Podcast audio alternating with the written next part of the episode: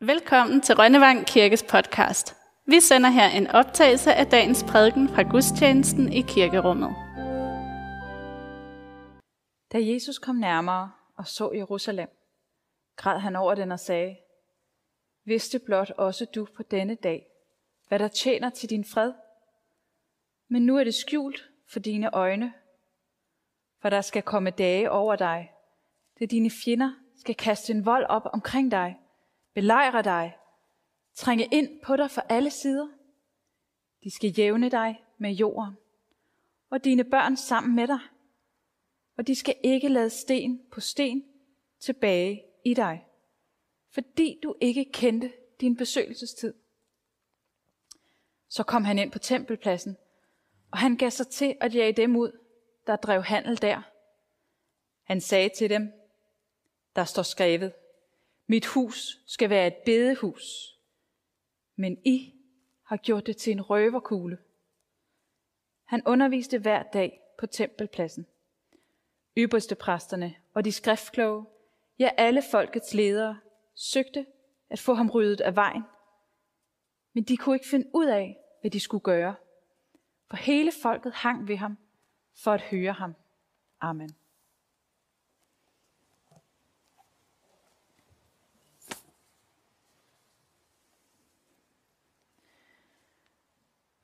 Hører kristendommen hjemme et bestemt sted? Er kristendommen lukket inde for kirkens mure? Nej, kristendommens sted, det er vores hjerter. Den udfolder sig i vores ord og gerninger i hverdagen og i livet mellem os. For at høre mere om det, skal vi en tur til Jerusalem på Jesu tid. Tempelpladsen ligger der endnu, men templet er væk. Det blev ødelagt af romerne i år 70, som Jesus forudsiger det i evangeliet i dag. Når I ser billeder af grædemuren med jøder i bund, så står de ved et lille bitte stykke af muren omkring tempelpladsen. På pladsen, hvor templet lå, der finder de i dag to muslimske helligdomme. Klippemoskeen med den gyldne kuppel menes faktisk at være opfødt der, hvor templet engang stod. Og mindre end en kilometer derfra, dengang var det uden for bymjorden, men i dag, midt inde i det gamle del af Jerusalem, ligger en kirke, bygget over det sted, man mente Jesus blev henrettet og gravlagt. Der ligger der en grav som alderet i vores kirker faktisk er en slags kopi af. Men graven er tom. Jesus har forladt den for at gå ud og møde os hvor som helst i vores hverdag med hinanden. Og lige i dag møder han os i gudstjenesten. Hvis vi har fået strikket os et billede af Jesus som en pæn og blid pædagog i fine pastelfarver, så kommer evangeliet i dag som noget af en overraskelse. Vi møder en voldsom og vred mand, der vælter borer og stole om kul, så buerne knuses og fugle flagrer forvirret omkring. Mønterne ruller hen over pladsen. Og ud over det hele lyder hans råb. Ud! Mit hus skal være et bedehus, men I har gjort det til et krammerhus. Det blev denne demonstration og provokation, der overbeviste magthaverne om, at det her, det er en farlig mand, og vi bliver nødt til at få sat en stopper for ham. Det blev begyndelsen til enden, hvor han blev anklaget og dømt som gudsbespotter, oprører, og han blev henrettet på et kors som en forbryder. Det var ikke noget tilfælde, at det var omkring templet, begivenhederne udspillede sig. Og netop forholdet mellem Jesus og templet fortæller os noget afgørende om, hvad kristendom er for noget. Også her hos os i dag. Templet var centrum for landets økonomiske, politiske og religiøse magt. Det var her ledelsen mødtes. Det var her, der var tempelskatter tiende, man skulle betale til. Det var her alle jøder blev vejledt i den rette tro. Inderst inde i templet, der lå det allerhelligste, hvor kun ypperste præsten måtte komme. Og så bredte det sig ellers som ringe i vandet ud efter. Først var der tempelbygningen, hvor de særligt indvidede præster måtte færdes. Så var der præsternes forgård, mændenes forgård, kvindernes forgård, og helt ude ved kanten var hedningernes forgård. Og det var egentlig et billede af den hierarkiske verden, hvor der var rent og urent, værdige og mindre værdige, høj og lav.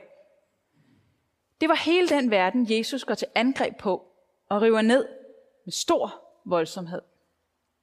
Det var en handling med politisk betydning, og man opfattede det som en del af et oprør mod kong Herodes og den romerske magt. Men det var også et slag mod den måde at tænke religion på. Tænke om forholdet mellem Gud og mennesker, der var blevet bygget op omkring templet. Og det var en meget alvorlig sag. Jesus gik løs på handelsfolk og bankmænd i templet den dag i Jerusalem. Men han gjorde det for at befri sit eget folk og alle mennesker til et andet slags liv med Gud og med hinanden. Fra den dag, der går vejen til Gud ikke længere gennem templet i Jerusalem, men ud i verden, ud for at fortælle historien om Jesus videre til alle folk på jorden, ud for at møde Gud i samtaler og samvær med andre mennesker, og særligt i opmærksomheden og omsorgen for de syge og de udstødte. Dem, der led. Dem, der var overset. Det er ikke længere templet i Jerusalem, der er centrum for vores gudstjeneste. Det er Jesus og historien om ham.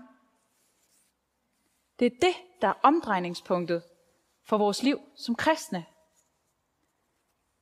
Hver eneste af os er en levende byggesten i det her nye tempel. Og det var det her nye tempel, der blev sat i stedet for det gamle tempel af sten på sten. De hellige er ikke længere reserveret på et bestemt sted. At eneste menneske er et helligt sted. Livet imellem os er helligt. Og der er ikke længere noget, der hedder rent og urent, mand og kvinde, for vi er alle sammen lige i Jesus Kristus. Vi døber drengene og pigerne, uden at gøre forskel på dem. Det er Jesus, der er vores pejlemærke. Det er mødet med ham og hans historie, at vi lærer, hvad sandt liv er. Vi hører, at kærlighed til Gud og til næsten er meget mere værd end brandoffre og slagtoffre. Det er hos ham, vi mærker, at kærligheden er vores livs allermest kostbareste skat. Og det er den største opgave, vi har. Jesus siger til os i dag, som dengang, at Gud er ikke længere i templet bag muren. Gud er der, hvor vi folder hænderne og beder aftenbøn. Han lytter, når vi taler til ham om vores sorg, om vores savn og vores længsler. Han er der, når vi er fulde af glæde og lykke. Så vi bare ikke kan lade være med at sige andet end tak. På den måde er han også her i kirken, når vi lytter til evangeliet. Skulle vi være kommet i tvivl om, hvor vi kan finde Gud, så rækker han os helt fysisk sig selv til os i brødet og i vinen i nadvaren. Han siger, det er mit læge og blod. Tag det og spis det. Det er dit. Det hellige er i dig. Gå ud og del det med alle de andre. Ære være faderen og sønnen og helligånden, som det var i begyndelsen, så ledes også nu og altid og i al evighed. Amen.